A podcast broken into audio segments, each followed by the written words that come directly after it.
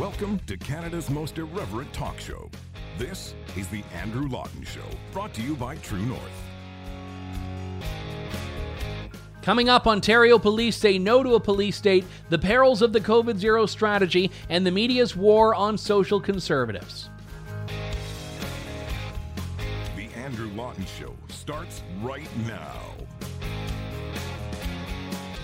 Welcome to The Andrew Lawton Show. This is Canada's most irreverent talk show here on True North, Tuesday, April twentieth, two thousand twenty-one, four twenty, as the kids say, or at least as the kids said when I was a kid. I think there was a distant version of me that would have been snickering at the idea of doing a four twenty show, but alas, here we are. No snickers to be had, not in the province of Ontario at least, in which the police fought back against the police state. This is a very good narrative to emerge when police are finding that the enforcement powers that are being heaped upon them by the province are just too much and they don't want to play ball. It all started on Friday with this announcement. We have made the difficult but necessary decision to give police and bylaw officers special authorities to enforce public health measures for the duration of the stay-at-home order. Special authorities, hmm? Well, what might those special authorities be, Premier?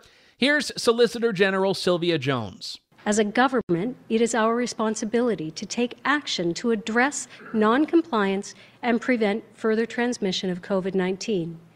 That is why, after consulting with public health experts, we have made the deliberate decision to temporarily enhance police officers' authority for the duration of the stay-at-home order. Moving forward, police will have the authority to require any individual who is not in a place of residence to, first, provide their purpose for not being at home, and provide their home address. Police will also have the authority to stop a vehicle, to inquire about an individual's reason for leaving their residence. So the Ontario government's antidote to COVID nineteen, warrantless detention, baseless questions, fish, fishing expeditions, demanding people tell the law enforcers why they dare to be outside their homes. Now, this adoption of a police state is not something that the police asked for, nor is it something the police wanted. And this was something on Friday I saw starting to break down. I think the very first was the Waterloo Regional Police, which is a, a large police agency across the region in southwestern Ontario, Waterloo, Kitchener area, et cetera. And they came out and said, we have no interest in doing random stops. We have no intention of doing random stops.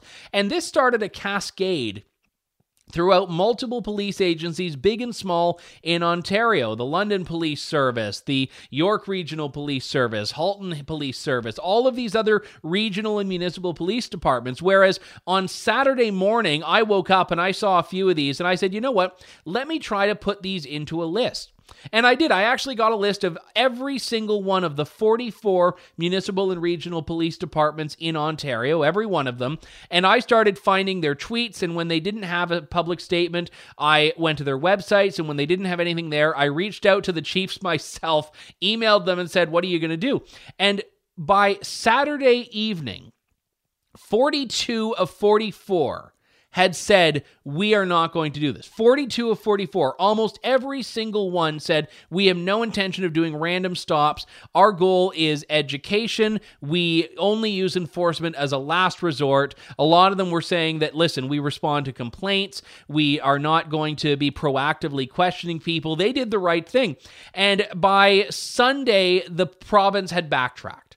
They said they were going to, quote, refocus, unquote. And under the amended regulation, which they put into effect Saturday evening, they said, okay, law enforcement will only be able to stop people if they have reasonable grounds to suspect that someone has attended ooh, an illegal gathering. Now, I would say that's not great, but it's better than presumption of guilt if someone is outside their homes, which is what that initial enforcement mentality communicated and conveyed to people. And I should say, by Sunday morning, the remaining two, the Chatham-Kent Police Service and the Deep River Police Service, one in southwestern Ontario, the other in eastern Ontario, had put out their own statements saying that they weren't going to do it either. Now, they were kind of a day late and a dollar short, but small-town police departments, I guess, didn't have uh, people working on the weekend to respond to these sorts of queries. But when all was said and done, forty-four of forty-four municipal and regional police departments said to the government, no, we are not going to be your or police state enforcers. Only one police, and by the way, there were also First Nations police on top of that that similarly said it, like Rama and Six Nations police. Only one police agency in the province said, we're going to go along with this, and that was the Ontario Provincial Police, the O P P. But even then, by Sunday, the O P P had backtracked and said, no, no, no, no, we're, we're not going to do this. Don't worry, we're not doing any random stops. And what I've heard is that the O P P was actually dealing with concerns within its own ranks of, of frontline officers. I had a few email me that were saying, listen, th- this is not what we are going to do in our local detachments. So the O P P very quickly found itself with no legitimacy, as the government found itself with no legitimacy. But even with this, the government has not acknowledged it was wrong. I don't know if you heard that clip closely from Sylvia Jones, the Solicitor General, but what she said is that this came about from public health advice. What about legal advice? You're the Solicitor General. Did you get any input from law enforcement? Did you get any input from a constitutional lawyer? Did you at all run it by a lawyer to think, hey, you know, maybe this might not be something that's legal or constitutional? And at the very least, did you think for a moment about the message this would send to people, the message this would send to people in Ontario, that on one hand you're saying get out, go for a walk, get exercise, but on the other hand, police can stop anyone for no reason and say, why are you out of home? And they would have to prove that they are out of home for a state-permitted reason. This is disgusting. This is absolutely disgusting. It's not just Ontario, by the way. British Columbia, even after seeing this colossal screw-up in Ontario, has done the same thing. British Columbia now has interprovincial travel restrictions and also intra-provincial. Travel within British Columbia is now very much challenged. You cannot book a campsite in an area of B C that is different from the one in which you live. You cannot book a hotel room in an area of B C which is different than the one in which you live. If you're in Vancouver and you want to go to Victoria for the weekend, you are not allowed to do that. If you want to go camping, which in this day and age is actually one of the safest activities for someone to engage in, an outdoor activity in the wilderness, away from people, socially distanced. Unless the bears are giving you COVID, you're probably fine. Uh, but if the bear's close enough to give you COVID, you're probably... the bear speaking moistly is not your biggest problem. And no longer is camping allowed unless you're doing it, you know, in your backyard, basically. So hotels, campsites, they all have to refund anyone if they're not from that particular health authority. And also, B C Ferries will not allow bookings from campers and trailers. So they're trying to keep people indoors in their own homes.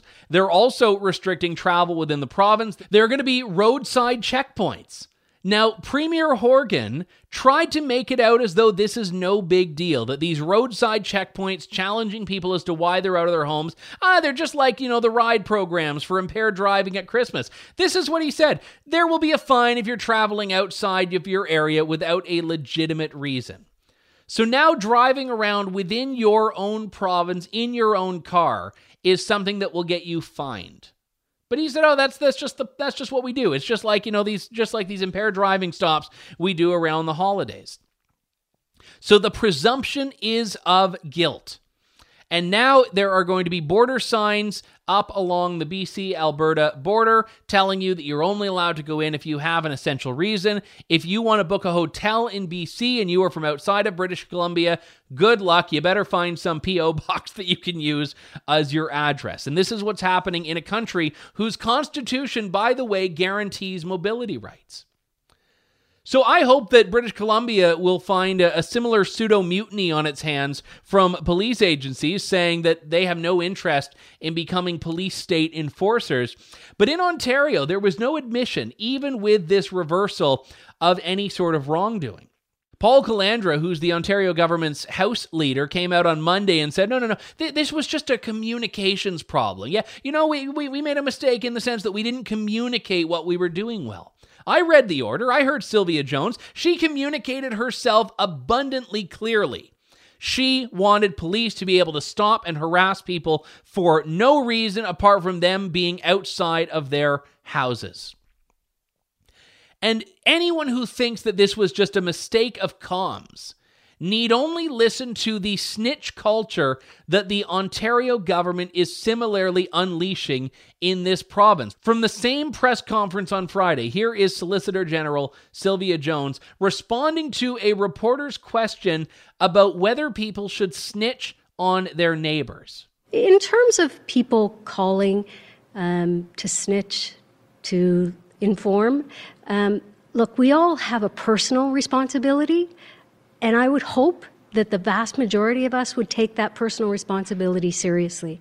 Um, when we see the I C U numbers rise, I would hope that people would take a second thought and consider their neighbours, consider those healthcare workers who have been working incredibly hard over the past twelve years. I'm never going to encourage people to inundate the bylaw enforcement or police departments with calls, but if it means saving lives, then I think we have to think about what your social responsibilities are as an individual to make sure that you don't empower other people and invite a whole bunch of individuals to your home. Her only concern is that it might overburden government phone lines. That's the only concern. You know, if it could save a life, go wild, snitch on your mom, your dad, your sister, your kids, your dog, do whatever you want, but, but, but space your calls out throughout the day. Don't do it all at once. That might just overburden the government's phone lines. Apart from that, have at it. If it can save a life. This is the this is the COVID zero idea we'll talk about very shortly with Anthony Furey. This, this idea that we need to do anything and everything we can, irrespective of the consequences on the economy, on civil liberties, on personal well-being, on police powers, on division of power. Do anything and everything if it can just help one person. But this is not helping anyone, I can assure you. The restrictions that Ontario put in beyond the police powers involve shutting down playgrounds, shutting down outdoor recreation, which we know to be safe, ordering people in regions that are not causing any problems to stay at home and not have even a couple of friends over to their backyard, and shutting down Ontario's provincial border. Again, I mentioned mobility rights, a long-standing constitutional reality, and more importantly, a long-standing tradition in Canada of free movement within provinces. But now, border checkpoints up at the Ontario-Manitoba border, at the Ontario-Quebec border. The day this went into effect on Monday, we had backups, I read in one report, of ten kilometers, ten kilometers long. Ottawa and Gatineau, which are essentially part of the same city in terms of people going back and forth, living on both sides, office buildings on both sides, all of a sudden have police checkpoints on the bridge for people who are going to work to have to prove that they're going for an essential reason. And let me tell you, there's no no reason to go into Gatineau at all, unless it's an essential reason. Ottawa is a little bit better. People might want to flee Gatineau. But the reality is, this did not save anyone. I read one story that said at one of these checkpoints over the course of several hours, police had turned away four cars. That was it. Four cars. So everyone's needlessly inconvenienced, delayed for kilometers and kilometers, backups. Think of the impact on climate, by the way. Maybe this is the appeal I should be doing. I should be calling up the environment minister and saying, hey, you know what? All these people idling while they go through police checkpoints, that's got to be bad for climate change. Maybe that'll be uh, the way. Use the left's language against uh, what are big government statist policies here. And and this is coming from Doug Ford's Conservative government. The B C shutdown is coming from B C's N D P government. No longer is the shutdown mindset a left-right issue, if ever it was one. This is beyond that. This is beyond politics and ideology and political identity. The, the fault lines here are basically about big government versus freedom for citizens. And that latter group is becoming more and more elusive in pretty much all areas of the government and public health apparatchik's response to this, which is why it's so important to expose this for what it is. I want to talk about this a bit more with my colleague, True North contributor and Toronto Sun columnist and op-ed editor, Anthony Furey. Anthony, good to talk to you. Thanks for coming on today. Great to be here, Andrew. Now, you made a, an observation that I, I thought was a, a very unique one. We're not hearing it from a lot of people in the media, which was that Ontarians didn't just rebuke this uh, expanded law enforcement power, but more broadly, they pushed back against this COVID zero narrative. Explain what you mean by that. Yeah, I don't think they actively did that. They didn't know they were doing that, but kind of implicitly through them rejecting all of these outdoor restrictions, playground closures, and, and this basic idea that you have to stay at home regardless of the activity you're doing, regardless of what you're getting up to. They said, no, we don't care for that. We're reasonable people. We want to uh, flatten the curve, or, you know, all those buzzwords we've been hearing. OK, we're, we're, we're up for that. But hold on a second. These activities that we know have nothing to do with spread. Uh, why exactly are you forcing that upon us? This is ridiculous. And, and there's an important uh, distinction, clarification to be made here, Andrew, in that a lot of people think that what the Ford government is trying to do now is combat locations and activities that cause spread. That is not what they are doing. If you look at the latest Ontario Signs Table P D F that was at the last presentation, there are multiple pages on that slide deck that talk about bringing down mobility data. So they are mm-hmm. just obsessed with the idea, Andrew, that how we how we deal with coronavirus isn't micro-targeting the locations causing spread, but just to force everyone to stay at home, uh, to give fewer reasons for the Google Analytics chart, which tells you how much people are driving around because they have anonymized cell phone data, and bringing that down. And there's even a table for recreation, meaning the uh, how much people are sort of going out and about in the parks and hanging out there, and they want to bring it all down. And that is consistent with this COVID zero ideology. We got to get to zero cases by any means possible. Places like New Zealand, Andrew, which have actually closed the parks multiple times as recently as just last month. They thought coronavirus was gone in New Zealand. No, they still closed the parks, the playgrounds, last month. That's a, an important point, because I, I've had, even from people that I would say are ostensibly on the right, pushback when I criticize lockdowns, because they say, you know, if we just did an Australia or New Zealand style lockdown, uh, a short but harsh one, we would beat it. But you're right to point out that those jurisdictions haven't beaten it. Yeah, I mean, one of the things that I, I, I always say is I find it really really bizarre. I mean, it flabbergasts me that we're in the twenty-first century. There's so many uh, really credentialed, bright minds in Ontario that we're privileged to have here. We're told we live in the age of analytics, of big data. It's a, it's a multi-billion dollar industry. And you're telling me big data can't be used to actually deal with these problems here? We can micro-target, you know, ad buys for particular products, but we can't micro-target uh, the data coming out of public health. Instead, we have this, quite frankly, really, really... The, the basic approach to coronavirus right now from COVID zero is, well, this virus spreads from person to person, so let's make it illegal for people to be near people.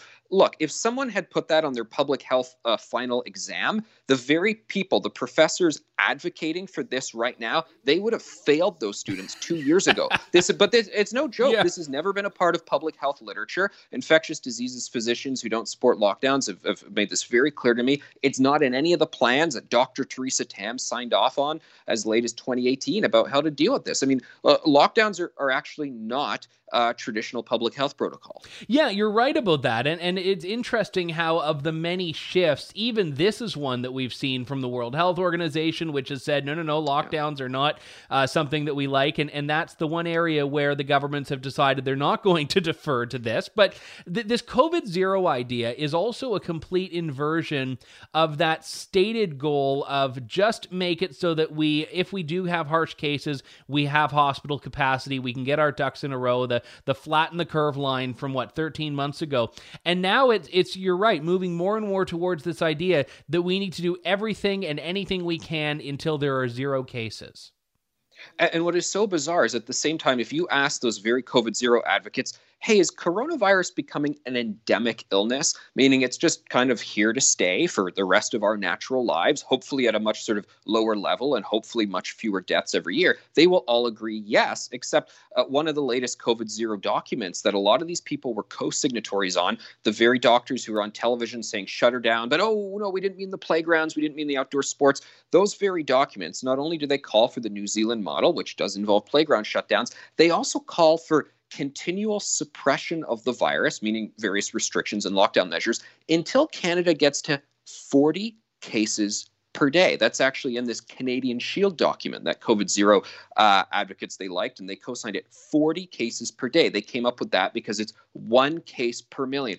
forty cases per day with a country with a border as, as long as ours, not an island nation like Taiwan and New Zealand, when it's an endemic illness that we're also admitting we will never get rid of in our natural lives. I mean, it's it, it's crazy talk is really what we can call COVID zero. It is total junk science.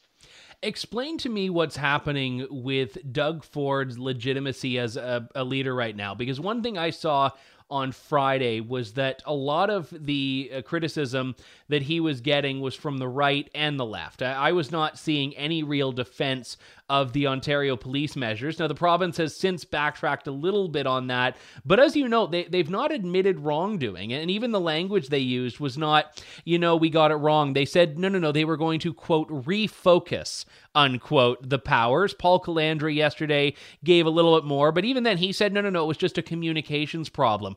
What's happening here? Well, when you ask what's going on with Doug Ford's legitimacy, I mean, nothing's going on with it. There is no legitimacy right now. They announced these measures on Friday. A lot of people were immediately outraged, closed down the playgrounds, randomly stopped me. And then by the weekend, you had most police forces in Ontario saying, uh-uh, we ain't doing those random stops. I was bicycling around downtown and I saw all the new rules that are enacted. And it, there's a lot. Yes, the playgrounds were shut down, but Uh, picnic tables are still banned. You can't sit on those. You can't uh, play catch with a friend in a park. That is illegal. All you can do is walk through parks and so forth. I can tell you, traveling through the streets of Toronto, uh, nobody was following those rules. Some of them because they probably said, I'm going to do civil disobedience. Others because they don't listen to this stuff anymore. They don't care. They've tuned it out. And then you've had mayors like Patrick Brown in Brampton, the mayor of Aurora, and others who have openly said these need to be repealed. So there's a major legitimacy problem. They've got to get these laws off the books, because you can't have a society in which these laws are, are just everybody's kind of mocking them. Nobody's following them, because if they think they have a problem on their hands now, well, if we're asking what's the point of these laws, why should we follow them, there's going to be a cascading effect. I guarantee you more and more uh, rule breaking is going to happen because of that. And the government's put themselves in a very dangerous situation where their legitimacy is collapsing right now. Yeah, and you're right that that then makes it uh, very difficult for people to go along with advice or guidance that may actually be rooted in science if they're so used to stuff that is not. And and the playground ban, I think, is, is a very real thing. I, I don't want to make it just about the symbolism, but symbolically, it also, I think, does reveal the government has just completely abandoned that idea of linking science with the guidance. And, and when you mentioned it at the beginning of our discussion that it's not about targeting where transmission is occurring, parks, I'm not aware of any outbreaks there. And then for, for Minister Christine Elliott, Deputy Premier Christine Elliott, to say that people not wearing masks at, park is, at parks is part of the reason for spread is, I, whoa, whoa, whoa, like, where's the evidence?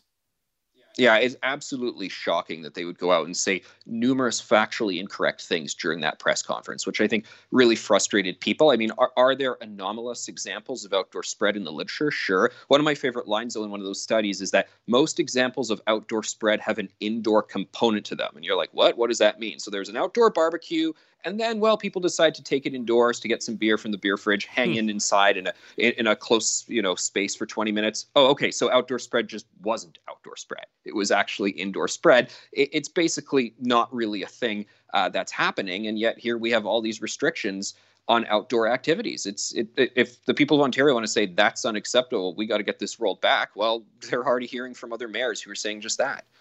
Anthony Furey is an op-ed editor and columnist at the Toronto Sun and my colleague here at True North. Anthony, always a pleasure. Thanks for coming on. Likewise. Thanks.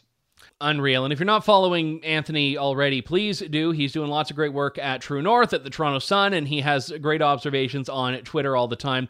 He mentioned briefly the mobility data that the government uses from Google, and it's it's not tracking people in the sense of, of, you know, oh, Andrew went to the convenience store or something like that. It is anonymized. Google does provide it.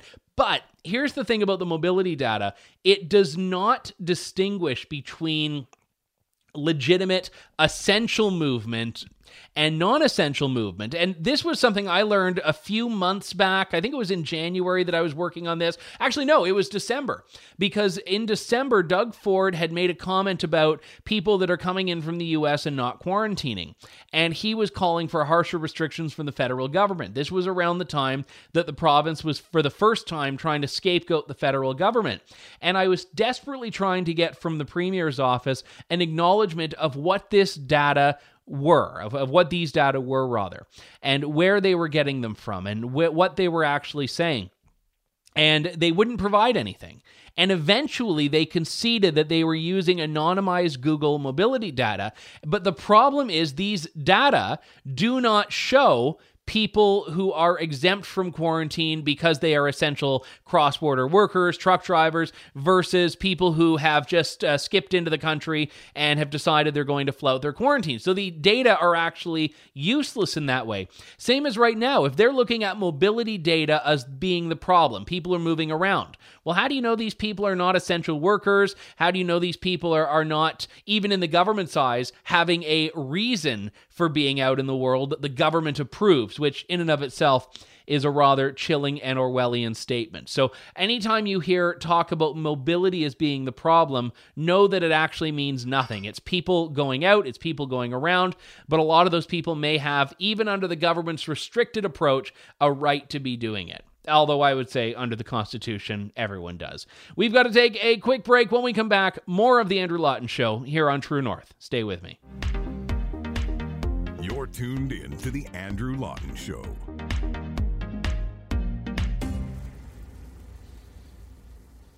Welcome back to The Andrew Lawton Show. I want to talk about what Peter McKay called the stinking albatross around Andrew Scheer's neck, which is social conservatives in the Conservative Party of Canada. This rhetoric was echoed by Konrad Yakabuski in a Globe and Mail column in which he says that, like clockwork, the Tory stalking species known as the stinking albatross returns to Canada each election season after wintering in warmer climes where the culture wars occur year-round. He is taking aim at Kathy Wagantall, a Conservative M P, who introduced a private member's bill that would ban sex-selective abortion, which is basically a abortion that is decided for the sole basis of someone w- not wanting to deliver a child of a particular gender, almost exclusively because people do not want daughters, for various cultural reasons, all of which are rooted in a very misogynistic view that females are less worthy of living than males. And in doing so, she has... And by the way, Kathy Wagantall has always been a, a very reliable pro-life member of parliament. She's never equivocated on this position. She's always been very transparent, and her voters in her riding have rewarded her by re-electing her time and time again. And she's decided that she wants to take aim at this problem, which we know is happening. There's not a lot of research on it, but it does very much occur. And I am, as a pro-life person, slightly concerned with sex-selective abortion restrictions for, for two reasons. The, the chief among them is that it, it tends to mask the problem. If you believe that abortion is wrong because it takes a life, it shouldn't matter what the motivation is for it. The reason I say that is because a bill like this makes it seem as though the intent is the problem more than the actual outcome.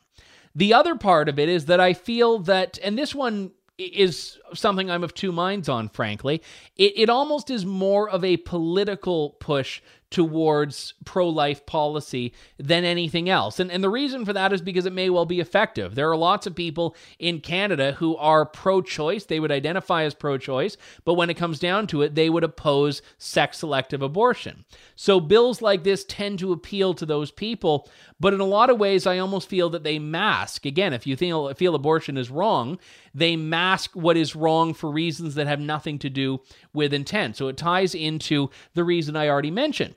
But at the same time, I don't want to question Kathy Wagantall's motive. She's been a tireless advocate on this file. She believes what she believes. But it's interesting that now the, the existence of a pro-life M P in Erin O'Toole's Conservative Party is all it takes for the mainstream media to say, oh, well, Erin O'Toole's got that hidden social conservative agenda. I mean, look at this story. Look at the photo used for the story. It's a photo of Erin O'Toole. The entire analysis is based on this idea that Kathy Wagantall's bill is that stinking albatross around Erin O'Toole's neck. And a lot of the critics of Andrew Scheer, of Erin O'Toole, of Stephen Harper, they're not good faith critics of this.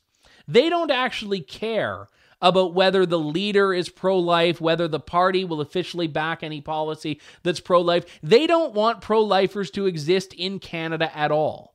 And they don't, therefore, want any pro-life politicians to exist.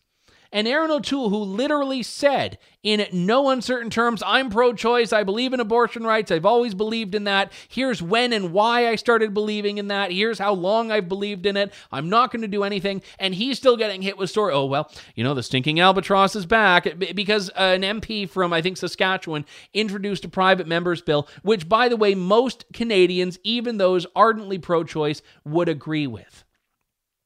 So this is why conservatives should never play by the left's rules, should never play by the mainstream media's rules, should never play on their terrain. And this is true whether you're talking about a carbon tax, as we were last week, and it's certainly true when you're talking about social policy. This is what he writes. Eventually, a future conservative leader must understand that playing to the SOCOMs is a losing strategy, period. It might help you win a leadership race, but it will leave you with a stinking albatross around your neck of which no amount of flowery perfume can disguise the stench. This is the mainstream media's characterization of people who value life. And one of the things that I, I found interesting is that pro-life candidates that seek the conservative leadership, whether we're talking about Leslyn Lewis or Derek Sloan, they didn't say they expect it to be a socially conservative party. They wanted a party that simply respects that social conservatives are in it. And if the Liberals were authentic about representing Canadians, they would recognize that they preside over a country that has social conservatives in it. So whatever the group is, and again, statistics tend to be a little bit tricky on this. Uh, my friend Scott Hayward of Right Now has done tremendous work at trying to really look at genuine public opinion on this. And he points out that eighty-two percent of Quebecers support restricting sex-selective abortion and sixty-seven percent of Quebecers support legally restricting late-term abortion, and that's just one recent example. eighty-four percent of Canadians support legally restricting sex-selective abortion, and seventy percent of Canadians support legally restricting late-term abortion. This is very valid, up-to-date polling that suggests the mainstream media position, the Liberal government's position, the elite narrative is distinct from what ordinary Canadians think and feel. And you may think, okay, well, the Conservatives still have to win over people by getting their message out through the mainstream media, sure. But I do want to believe, and perhaps this is an overly romantic notion, that voters reward authenticity. And when Andrew Scheer couldn't give a very clear position on abortion, which was, well, I'm, you know, yes, I'm pro-life, but, you know, I know I won't touch it, and, I mean, but my member, like, no one knew, even pro-lifers had no idea what he was saying. Whereas Erin O'Toole has given a tremendously clear position on it, and the mainstream media coverage is identical. He's clearly pro-choice, and the media coverage is, oh, well, yeah, those stinking albatross, stench pro-life people, they're they're dirty, smelly people, you know, no party wants them. That's really what Konrad Yakabuski is saying, by by taking Peter McKay's uh, metaphor and just extending it uh, beyond which, beyond the point at which any metaphor should be extended and still keep its original meaning. So what we have happening here is the beginning of the age-old conservative dilemma of feeling like their problem is not being conservative enough. And I'm not trying to preach to anyone right now on social issues. Whether you're watching and you're pro-life, pro-choice, doesn't matter to me. But understand that the conservative movement in Canada has people who believe this. And as we see from party conventions and internal races like nominations and leaderships, there may be more social conservatives than non-social conservatives in the Conservative Party, but at the very least, it's not a fringe group.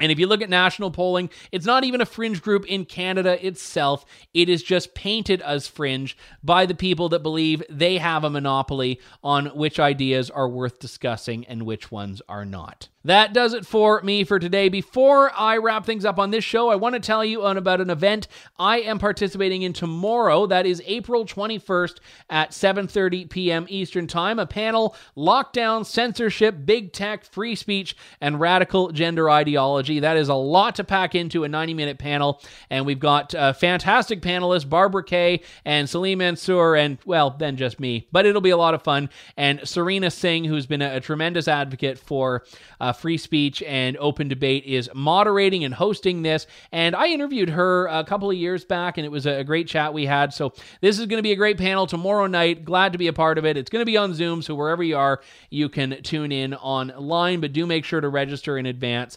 And the uh, details are on the screen right there in front of you. My thanks to all of you for tuning in. We will talk to you in a couple of days with more of Canada's most irreverent talk show. Thank you, God bless, and good day to you all. Thanks for listening to The Andrew Lawton Show. Support the program by donating to True North at w w w dot t n c dot news.